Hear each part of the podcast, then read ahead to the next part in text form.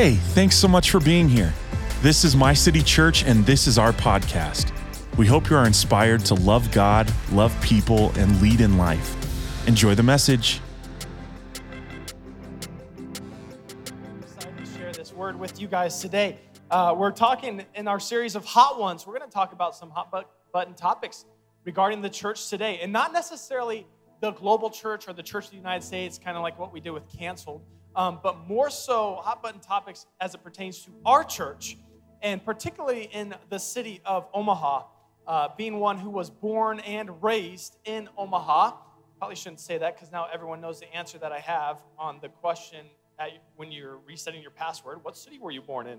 But, uh, anyways, now you know. yeah, right. Now you know. It's more so talk, tackling topics pertaining to the city of Omaha and particularly our church.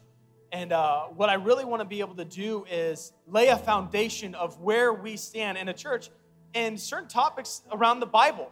And one in particular that I want to talk about today is the area of the gifts of the Holy Spirit. And I'm excited to share this with you today, being one who has grown up in uh, whether it be uh, Assemblies of God, Southern Baptist, uh, charismatic movements. Some of you already know where I'm going to be coming from in regards to this topic. Uh, but I don't also I don't want to just share with you uh, one side, but I kind of want to just lay out what the Bible says. I don't want to just share with you what I've grown up in or what I've learned. There there will be things that I'll share today that technically uh, denominations or churches I've been a part of in the past don't believe, but I've actually developed a conviction based off of the scripture, not necessarily based off of the, the denomination per se. And so I'm excited to share with you on this topic because how many of y'all know that there's so much more to God than we have experienced on a daily basis? Let me see your hands if you believe that today. That there is so much more to God than what we have experienced. And I want to be able to share with you on this idea of there is more.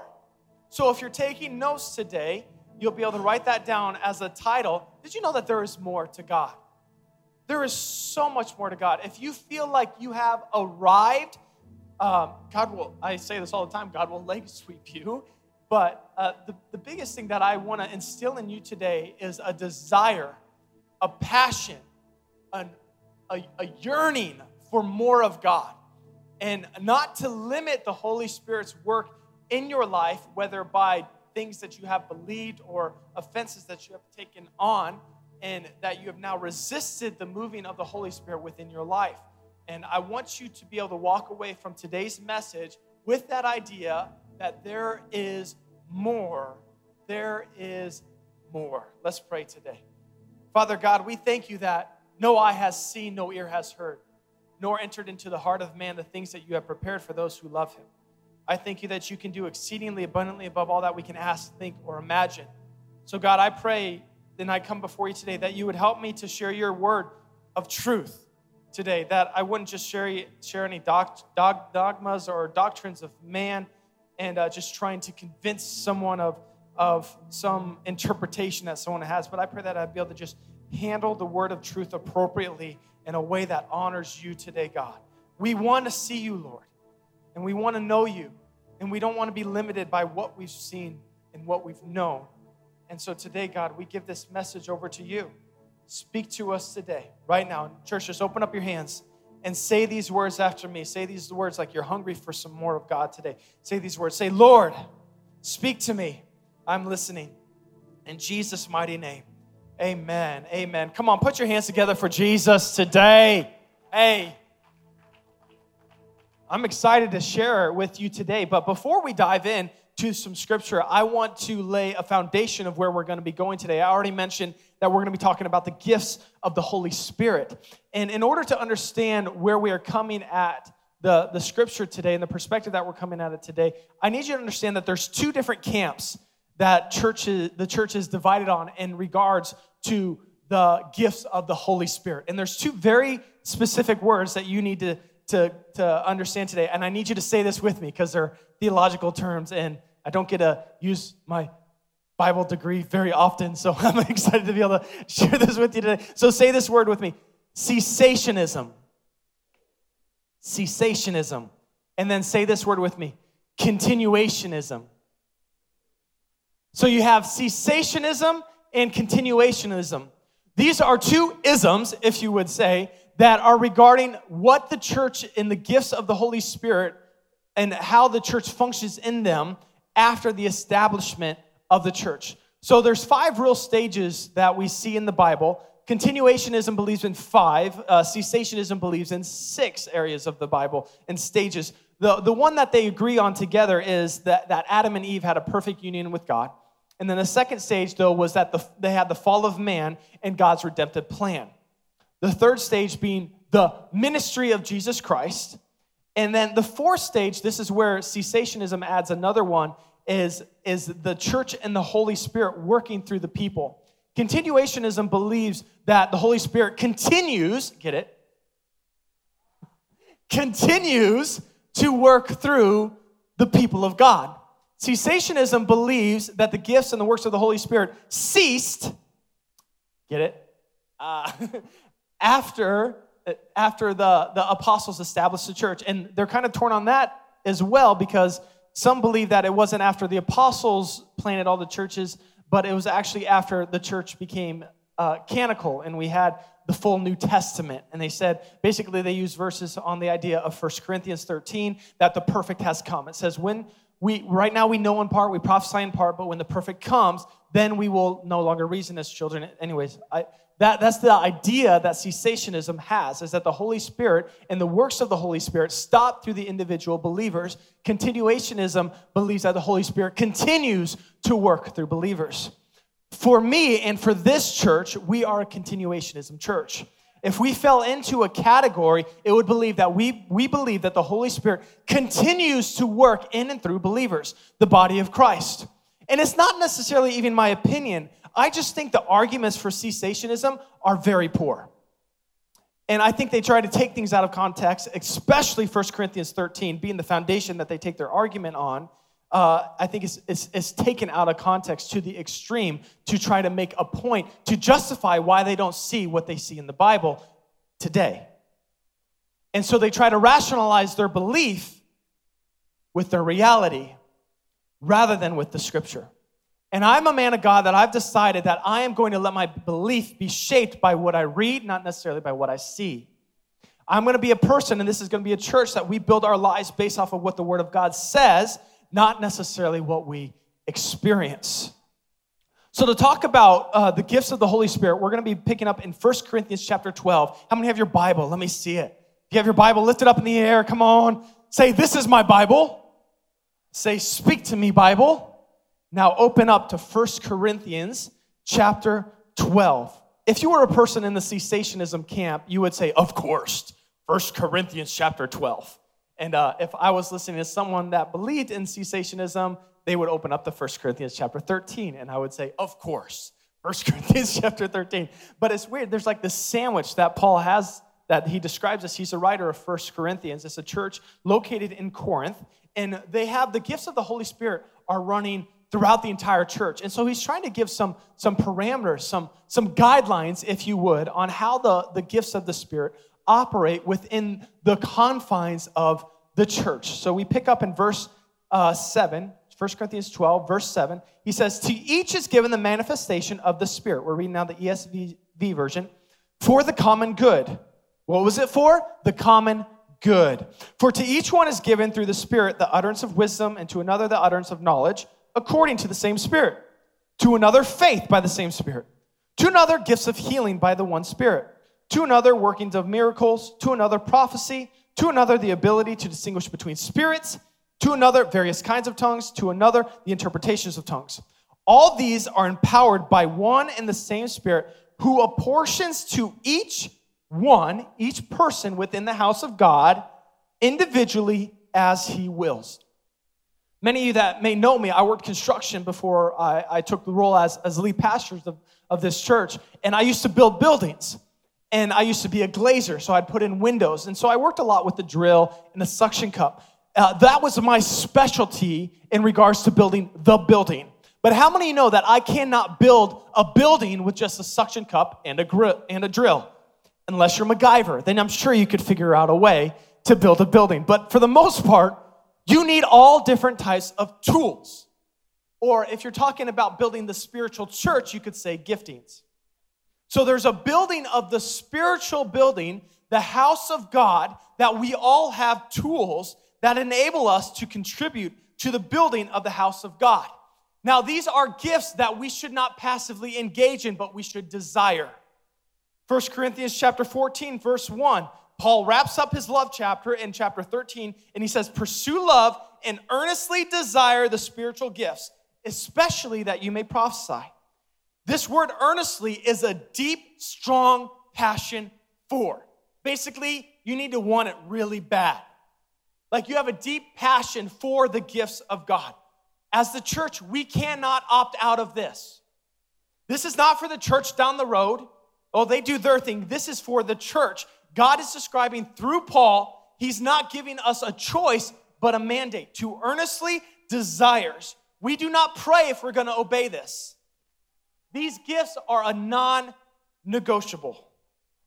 So much so that he concludes chapter 14, verse 39. He says, So, my brothers, he says it again, earnestly desire to prophesy. He's like, he continues, no, like earnestly, but earnestly, earnestly, earnestly desire to prophesy, and do not forbid speaking in tongues. So now he's saying, earnestly desire the gifts, but don't resist it and don't stifle it either.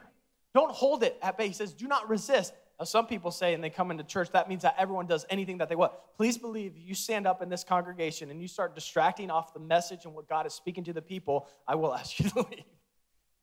But that's a soft spot, especially in Omaha, because we haven't handled some of these gifts very well. And that's why I feel like it's pertinent for us to be able to talk about this today. So, this is the main thing that I'm going to be hitting on today. I got several different, we're going to go through all these gifts, but what are the gifts of the Spirit for? Ever asked that question? And sometimes they're, they're taken out of context, and people believe that the gifts, at least most of the gifts, are for the individual themselves. No, those are the fruits of the Spirit. And we are supposed to focus on the fruits of the Spirit because character always triumphs gifting. Yes, the fruits of the Spirit are imperative to your life, but that doesn't mean that you neglect the giftings of the Holy Spirit. The fruits of the Spirit are important. So, what are the, what are the gifts of the Spirit for, though? Verse 1 Corinthians 12, 7. To each is given the manifestation of the Spirit for the common, for the common, for the common good, for the common good. This is not like a gift that you are given, like a Christmas present from God that exists outside of God but this is actually a part of the character of God Himself. Write this down that these gifts, they are not a merely a human activity, but a divine activity done through humans who trust in Christ. It is not merely just a human activity, but these gifts are a divine activity that reflect the very character of God. That's why it is so important that we do not be irresponsible, resist, or legislate the gifts of the Spirit, because then we're legislation, legislating and resisting God. See, if you have a problem, these gifts reflect God. So if you have a problem with the gifts, you don't have a problem with me, you don't have a problem with this message, you actually have a problem with God, because this is how God chooses to operate whether it be the gifts of prophecy, whether it be the gifts of knowledge, the gifts of healing. This is how God chooses to operate. And God chooses to operate still through his church, which is the body of Christ. So, what are these gifts for? Well, I just want to lay a few different scriptures that describe it. 1 Corinthians 14 3, Paul talks about, on the other hand, the one who prophesies speaks to people for their upbuilding and encouragement and consolation. The one who speaks in a tongue builds up himself, but the one who prophesies builds up the church. So these gifts are for the church. Now I want you all to speak in tongues, but even more to prophesy. The one who prophesies is greater than the one who speaks in tongues, unless someone interprets, so that the church may be built up. So that the church may be built up. Verse 12. So with yourselves, since you are eager for these gifts, he's talking about you're eager for them. That's good. Let that be our heart's cry. We should be eager for these gifts to flow in and through us. He says, Since you are eager for the manifestations of the Spirit, strive to excel in building up the church. They are there to build up the church, not for your own volitions or ambitions, but for the building up of the church. Not for you to say, Look at the gift I have. I have the gift of healing. I can go around and just, you know, And not for the gift of prophecy. Look what I have. I can just tell the future. Not for the gifts of tongues. Look what I have. I get, it's for the building up, say it with me, the church. It's for the building up of the church. Verse 19. Nevertheless, in church, I would rather speak five words with my mind in order to instruct others than 10,000 words in a tongue. Verse 26. What then, brothers? When you come together, each of you has a hymn, a lesson, a revelation, a tongue, a rap, an interpretation. I didn't say that, but this is more of the modern interpretation. He says, Let all things be done for building up. So your gifts aren't for you. Your gifts are for your brother and your sister on your right and on your left. And so by resisting the Holy Spirit, you actually resist blessing that's called to flow throughout the church. So you put up a wall and you're actually holding back on what God is trying to do in and through you to bless someone else. That gives a whole nother meaning to resisting the Holy Spirit. So, some of these gifts, God willing, I want to try to get through a lot of these. Some of these I'm going to rush through, um, but some of them I'll spend more time as pertaining to what I feel like our church needs to know, but also the city of Omaha. Uh, so, some of these will feel like I'm not really giving them full credence, but that's because uh, there's some other things that I want to discuss. Now, I'm only going to go over a few, maybe seven or eight, roughly around there. Uh, there's somewhere around 20 to 21 specific gifts that are called to, to manifest throughout the lives of believers. Now, again, we are called to eagerly desire these gifts. So if I go through some of those and you say, that's never happened to me, well, ask God to help you. Ask God and say, God, I want to be used that way. Now, I'm not more in love with the gift than I am the giver of the gift, but I realize that if it's available, how much more, if I know how to give good gifts who are evil, how much more does my Heavenly Father know how to give good gifts to those He calls His children?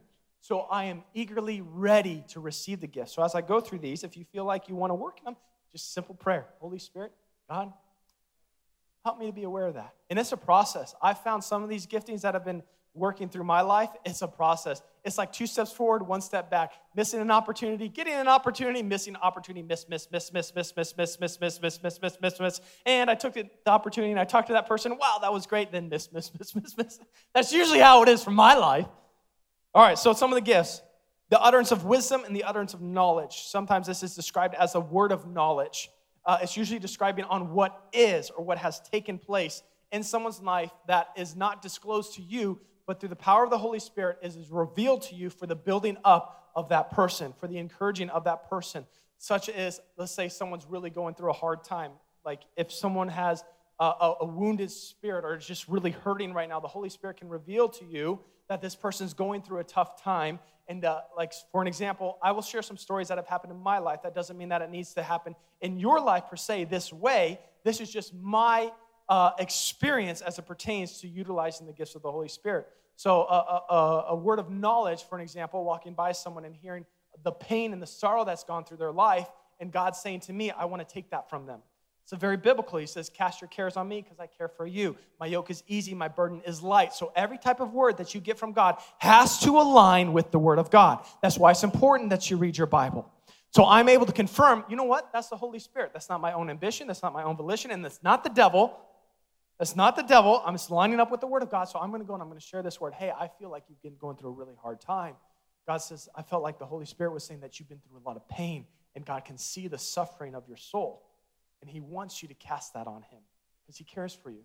That's something very simple. Another example would be uh, just talking to a, a, random person the other day at, at, a conference. They were sharing their story and hey, how many kids you got. He's like, "My wife, I got two kids," and I felt the Holy Spirit say, "Tell him his son's going to be okay."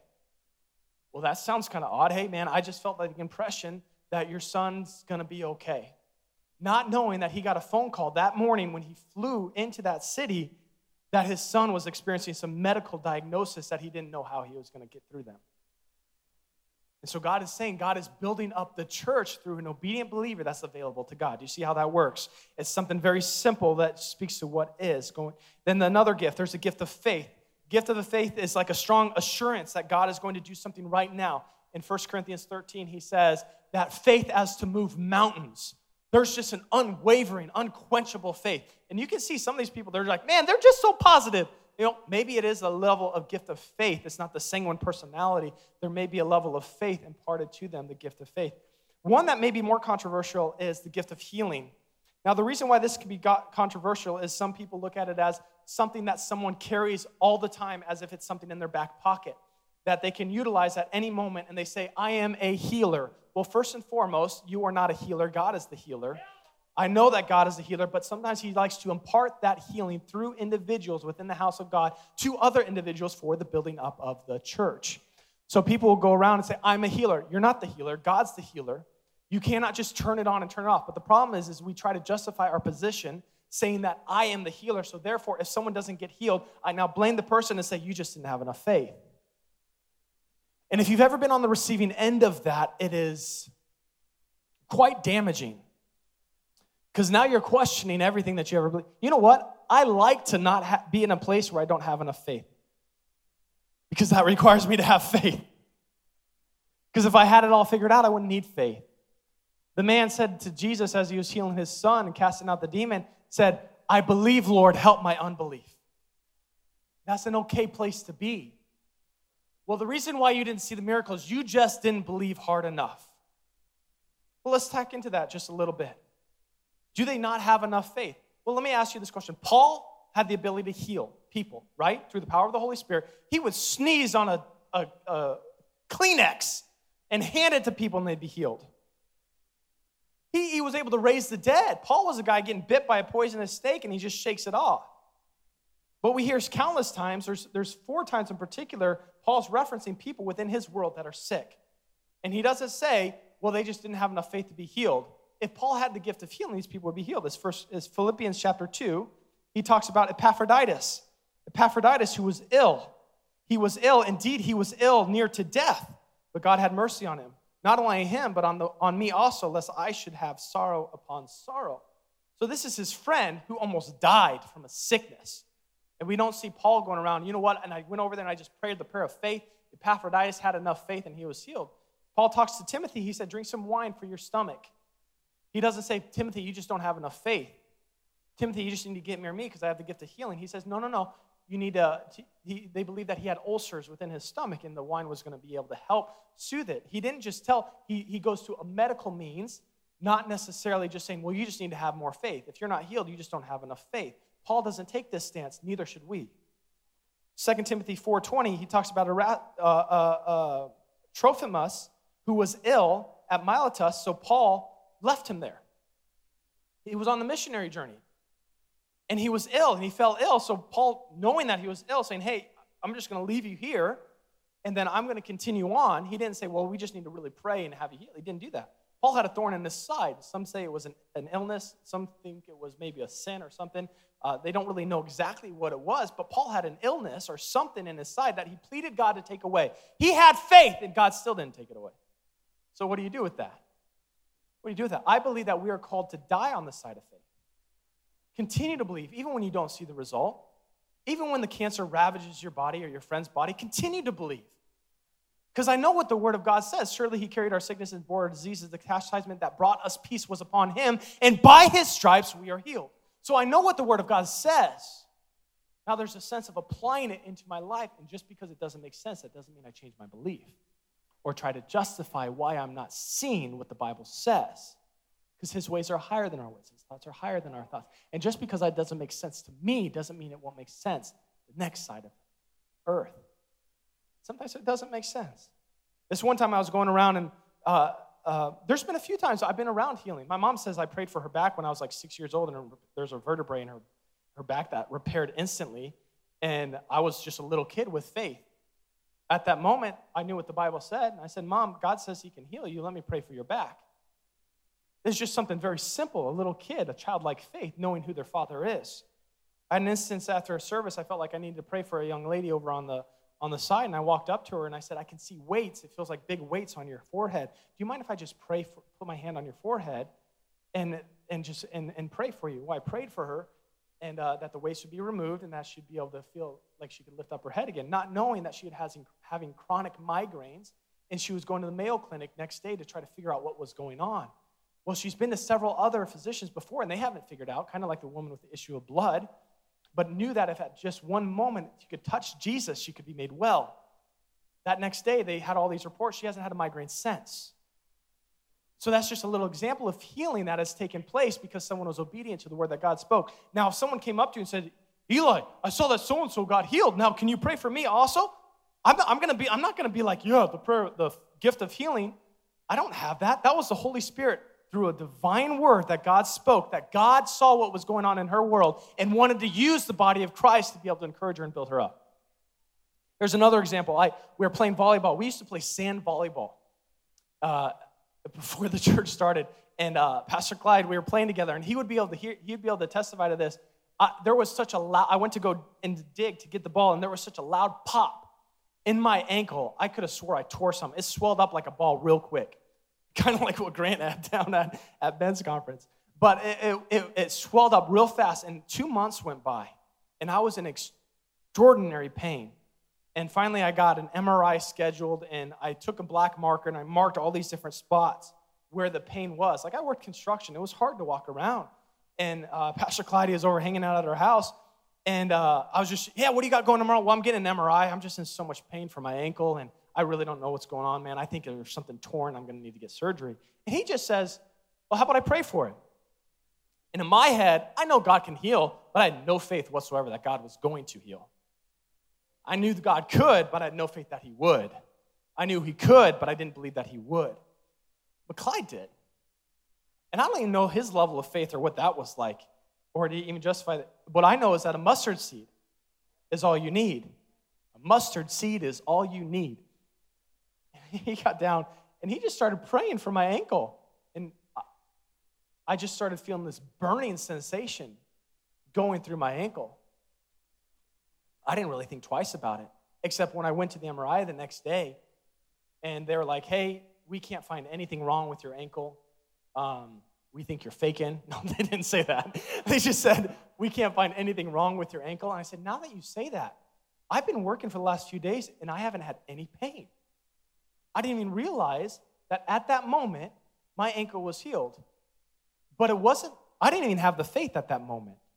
That was the faith of someone else. See, we try to put these things into a box and almost make God into a formula or a little genie in the bottle of you have to do this, this, this, and this, then you will get your healing. If that's God, then that makes you God. It's not y plus x plus y equals z. It's not a formula. It's called the prayer of faith. It's called being obedience to the word of God and saying, hey, regardless if I see it this side or heaven, I know the stance that I'm called to take, that his kingdom come on earth that is, is in heaven. That these gifts that flow are actually a reflection of the character of God himself, that he wants us to be made whole. So I want you to walk away from here today knowing that the gifts of healing can flow in and through you for your neighbor. God can flow through you to distribute that healing. So, if, especially if you feel, I need to pray for this person. This is hard because there can be a, a, conflict of faith that can happen because you don't see what you thought you heard. And so you'll go and you'll pray for someone thinking that you'll see something, but not seeing anything, and then you're just seen as weird. I think it was uh, Smith Wigglesworth that said, I've prayed for thousands, I've seen hundreds healed.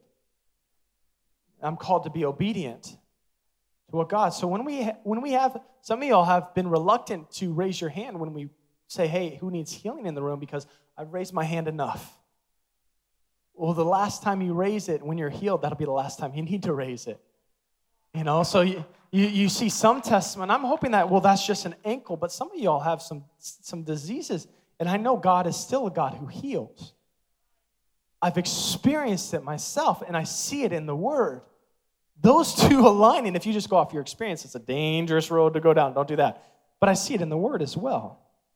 All right, so move on. Some of the other ones. Working of miracles. Uh, working of miracles can be described as like the feeding of the 5,000, Elisha making the axe head float, uh, Elijah in rain. It was a response to the word that he heard. Elijah heard the sound, so he applied himself uh, to pray. So another one is prophecy. Prophecy is based on a revelation from the Spirit. Uh, a word of knowledge is what is, prophecy is what will be. Word of knowledge is what is, prophecy is what will be. But just because it's spoken doesn't mean it'll happen. You have to apply yourself. So if a person says, Hey, I see this in your future, that doesn't, that doesn't mean you're like, All right, awesome, God, I'm going to watch Netflix. It doesn't mean that.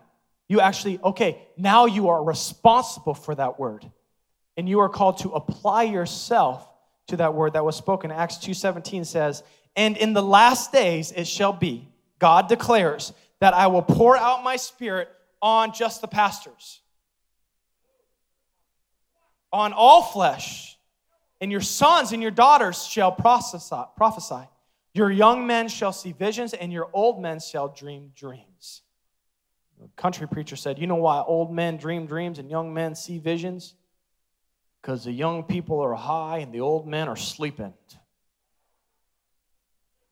I don't know if that's true or not. All right, so what do we establish? Who can prophesy? Everyone. According to what I read in the Bible, it says all flesh, all people have a sense, the ability to walk in the prophetic. Not only that, but Paul says, I desire that you desire to prophesy. Above all, I want you to be able to prophesy and be able to hear what the Spirit is doing. Some examples of, of prophetic, I was, I was speaking to one man and I felt the Holy Spirit in, imply on me. He was in a tough financial situation. He was trying to buy a house, but he was trying to sell this other house to be able to free up funds to be able to buy this house. And I felt like the Holy Spirit said, Hey, 1.2 million's on the way. So that's an example of a prophetic word. But me and my own insecurity, I didn't act on that word. I was like, man, 1.2 million, that's a lot of money, God. But let me just ask hey, so how much money are you expecting? You know, because we're always looking for ways to confirm our doubts. Sometimes you don't need to rationalize what God is speaking. You speak the word and let don't add anything to it and let God speak to the person. And he just says to me, Well, I'm expecting to get 1.2 million. And I'm like, ah, missed it. Because I could have encouraged that person a lot better had I just been faithful to the word that God was speaking. I still shared with them, but it just lessens kind of the impact. Because uh, there's it, it, was it was kind of a revelation given, and then I kind of backed it up. But there's, there's examples of Acts 21, Philip the evangelist, he had four daughters who prophesied. Agabus prophesies over Paul in Acts chapter 21 about being bound if he goes to Jerusalem. It was prevalent within the church. John 16, 13 out of the Amplified says this But when he, the Spirit of truth, comes, he will guide you into all the truth, full and complete truth. For he will not speak on his own initiative. He will not speak on his own initiative. He will not speak on his own initiative, but he will speak whatever he hears from the Father, the message regarding the Son. So it aligns with the Word of God. Every prophetic word aligns with the Word of God and what God is doing in that moment. It is not on their own initiative, but it is aligning with the Word of God. The message regarding the Son, and he will disclose to you what is to come in the future. God, the Spirit of God can share with you the future. But that doesn't mean you go and you just ask him, What numbers do I put on the lotto ticket? I mean, how many y'all done that before? God, if you just tell me what numbers. I seen a number that was 17, and then I got a phone number. The last four digits was 29 and 37, and then my birthday is. We see in 1 Corinthians 11 women prophesying in the assembly. 1 Corinthians 14, 5. Now I want you all to speak in tongues, but even more to prophesy. 14, 25. The secrets of the heart, person's heart will be exposed, and they will fall down and worship God. That's what the, the gift of the prophetic is for we see the prophetic being utilized in Acts 13 at the calling of Paul and Barnabas in Antioch. That there were teachers and prophets there, and the Spirit of the Lord spoke to them to set aside Paul and Barnabas. So, the beginning of the church, at least the missionary journeys, happened because someone was obedient to prophetic word that the Holy Spirit was giving. So, when you speak to someone, they know that God knows them, especially about their situation, and it builds them up. But the problem is, is we see this misused more times than we see it used appropriately. So we see God speaks, we interpret, and then we apply. Many times we add something to our interpretation to try to justify what God is saying. Sometimes all we need to do is just share. Hey, I feel like God. I just had it backstage. Darren, he's on our amazing safety team. And I was just sitting down and he said, Hey, you mind if I just share a word with you real quick? Dude, it encouraged me so much while I was back there. Because I was just saying, God, if I'm off, just let me know I'm off. God, if I'm right, just let me know I'm in the right, making the right decisions. And you know what his word was? It was so simple. I felt like God wanted me to reassure you to keep going the path that you're going. And I was just like, well, thank you, God. He didn't know I was praying that right then and there. This is the, gift of, of, that would be more like a word of encouragement. First Thessalonians, though, because we see people that misuse it, then we, we, we guard ourselves and we start to despise it or we start to, to put up parameters and boundaries. But First Thessalonians 5.19 says, Do not quench the spirit, do not despise prophecies, but test everything. Hold fast what is good, abstain from every kind of evil. Paul says to test the prophecies. So in 1 Corinthians, he says, or 1 Corinthians, he talks about how the, the, the gifting of the prophecy is subject to the will of the prophet and that you are supposed to weigh it against the, the, the, the, prophets are supposed to weigh against the word that is spoken. So you test it. It says test everything. Some of the other ones i want to quickly go over uh, gifts of discerning of spirit. So that's prophecy. Uh, gift of discerning of spirit would be uh, what would appear normal to a, an average person a person with the gift of discerning of spirits um, is spiritually aware and they can sense light and darkness in a situation to the spiritually dead would appear normal so they could step into a situation, uh, they could step onto a property, and they could just be like, there's something off here. That's a gift that we are all actually given by the Holy Spirit. We need to eagerly desire that. So you all have that ability to be able to walk in that. Another one is, the tongues and the interpretation of tongues. Growing up in Omaha, this is a very conflicting area for the church, and it shouldn't be. The problem is, is that it's been grossly misused uh, because people don't understand it for the most part, and they add to it their own interpretation. And what I see in within the scripture, and shoot, this may be my interpretation, so maybe I'm just adding to the problem, you know, right? But I'm going to do my best to be able to describe um, the gifting of tongues, interpretation of tongues. So, what, whatever negative thoughts or bad opinions you have about tongues, I am certain that you did not get it from the Bible. You got it from an individual you got it from someone who maybe abused the gifts. Perhaps you were in a meeting and someone used the gift and there was no interpretation and you were left confused. Or someone used it to gloat that they were better than you because they speak and you do not. Therefore, they are holy and you are a second class citizen in the kingdom of heaven. That is not true. 1 Corinthians 12, 7 says, To another, various kinds of tongues, to another, the interpretation of tongues.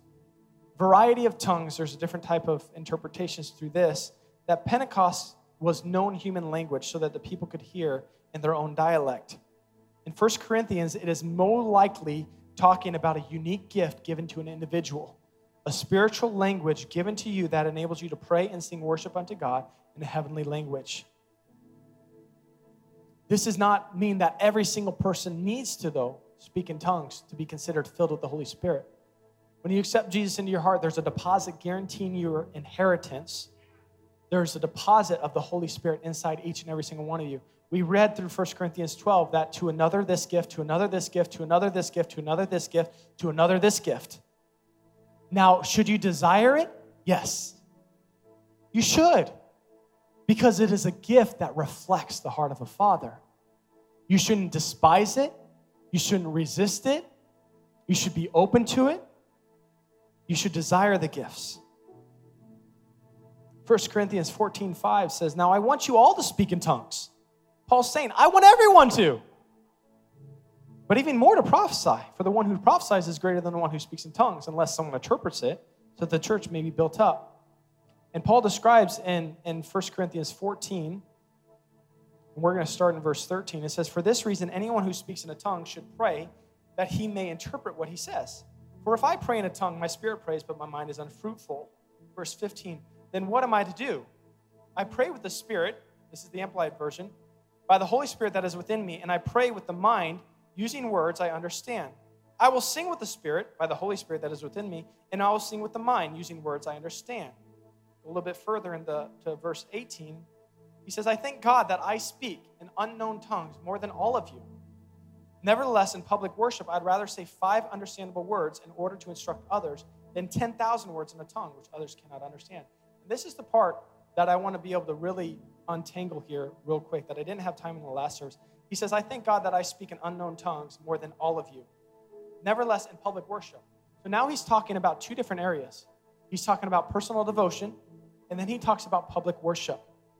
And some of people said, well, tongues is strictly for the witnessing of the gospel. That's why in 1 Corinthians 13 they say this is, would be a cessationist, would say that's why it has ceased because now we know all different languages and we can communicate because we have the Google app. That's not really the case, but that, that's kind of the idea is that there's no need for tongues anymore. because we're able to communicate the, the giftings, the, the wonders of God through various different dialects and languages. How do you make sense of Cornelius getting saved then?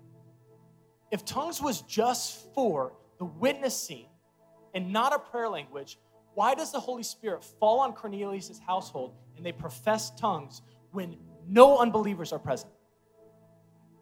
You don't, that, that doesn't line up. It doesn't line up. Paul says, I speak of tongues of men and of angels. There's a heavenly language that we are all, he says, I wish everyone would.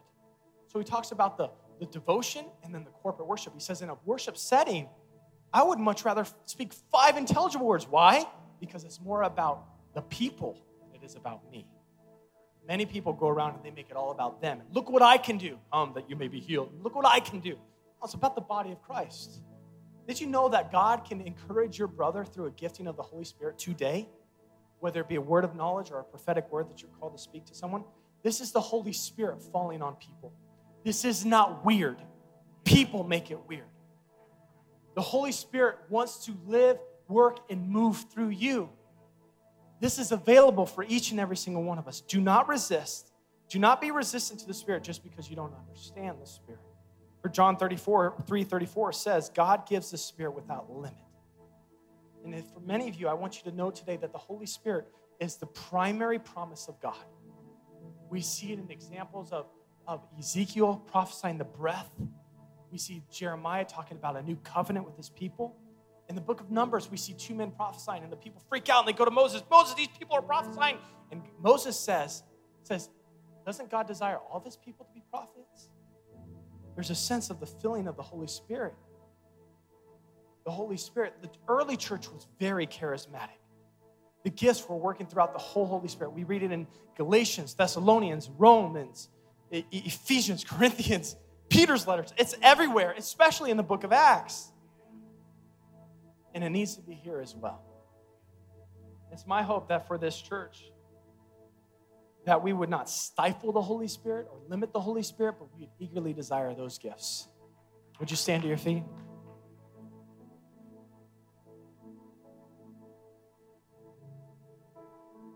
A lot of people would go around and they'd pray, God help the church to transform the city. They have an appearance of godliness, but they deny the power thereof. Jesus was filled with the power of the Holy Spirit. He's walking around this road, and this woman says, If I just touch the hem of his garment, I could be made well. And Jesus says he felt power go out of him. So there is a sense of power of the Holy Spirit. There is power. Jesus says, Wait in Jerusalem that you may receive power from on high. And I want you to know today if you feel like you're lacking power, it's available to you. There is a power called the Holy Spirit that God desires to flow in and through his people. And some of us, we just don't know what this is going to look like. This is what I encourage you to do. Some of it, this is usually how I see it. It, it. it responds to an eagerness and a hunger to be filled by God. You don't desire the gift more than the giver of the gift. That's what Simon the sorcerer had a problem with. He went and he tried to buy the gifts of the Holy Spirit, and he was rebuked because you cannot buy these things. You are given them freely by God. But many people are more in love with the gift than they are the giver of the gift. You're in a dangerous spot when you think, well, I just want to be able to do this, I just want to be able to do that. And God says, I ain't going to give you any of that. Don't be more in love with the gift than you are the giver. This is where I want people to start. You want to be eager for the gifts? Be eager for God first. Be eager for God. Say, God, I want to know you more. Not just part of you, but all of you. This side of heaven, you will not be able to even fathom the power of God, the omniscience of God. You won't be able to. And so, for us, I want us and this church to be marked by a church that is hungry for the moving and the gifts of the Holy Spirit. And I want to be able to give a moment here for people to be able to, that want more can, can receive more. But before we jump into that, the first part of us receiving the gift of the Holy Spirit is actually believing in Jesus being our Lord and our Savior and redeeming our bodies so that our bodies can be filled by the power of the Holy Spirit. And if you're in here today and you're saying, Eli, I don't know who Jesus is, I don't know who God is, I have not made Jesus the Lord of my life, I got good news for you, my friend, a prayer away. It'll be the best decision of your entire life. Turn my life around. Jesus saved me, He redeemed me. I was going to kill myself on a cold December night, December 27, 2007. Jesus stepped in the middle of that, gave him my life. Best decision of my life. And so if you're in this place and you're saying, Pastor Eli, that's me, I want to know who Jesus is. I'm going to ask that you lift up your hand. Lift up your hand so I can see. I see your hand right there. If you want to know who Jesus is. Thank you so much for listening today. And we want to give a special thank you to those that give so generously to My City Church. We wouldn't be able to do this without you. If you would like to give today, please hit the link in the description or go to our website at mycitychurch.cc forward slash give. And if you enjoyed today's podcast, please hit the subscribe button and share it on all of your social media. We love you so much. We'll see you next week. God bless.